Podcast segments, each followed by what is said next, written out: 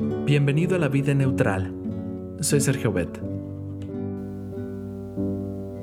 El participante más comentado de los Juegos Olímpicos de 1904 fue Félix Carvajal.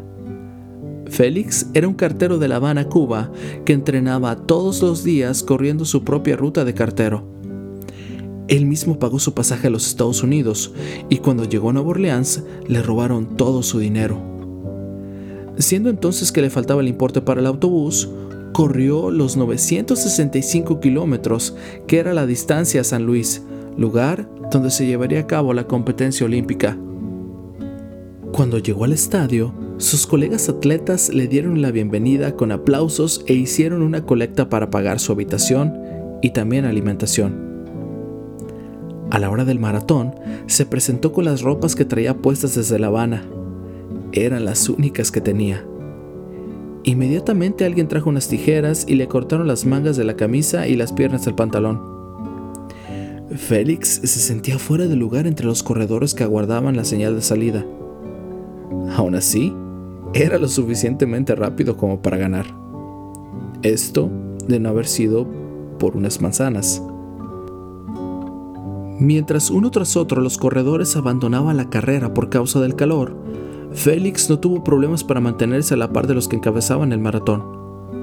Todo iba bien hasta que la ruta pasaba al lado de un huerto de manzanas. Qué delicioso sería clavarle los dientes a una manzana fresca y jugosa, quizá pensó. Entonces se detuvo a recoger unas cuantas manzanas. Una se la llevó a la boca, mientras las otras las metió en los bolsillos del pantalón y de la camisa para comérselas en el camino. Pese a haberse detenido a recoger las manzanas, Félix se mantuvo al nivel de los primeros. De repente, se agarró el estómago y se apartó de los demás.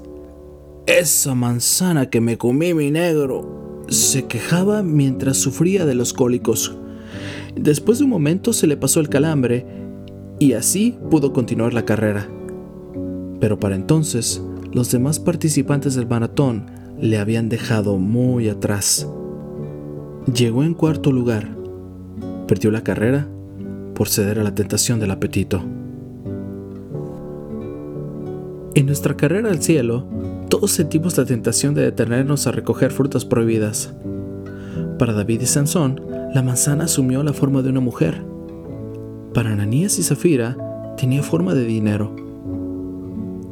Puede ser que para ti la manzana tenga forma de moda, de droga, de alcohol, de sexo o de alguna otra cosa obsesiva.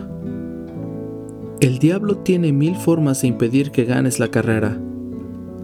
Así que, ¿valdrá tanto esa manzana como para cambiarla por la vida eterna? Y no nos dejes caer en tentación, mas líbranos del mal. Mateo 6:13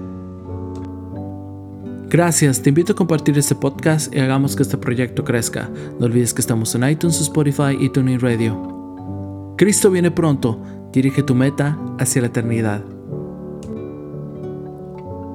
Pon tu vida neutral, deja que Dios tome el control y Él hará.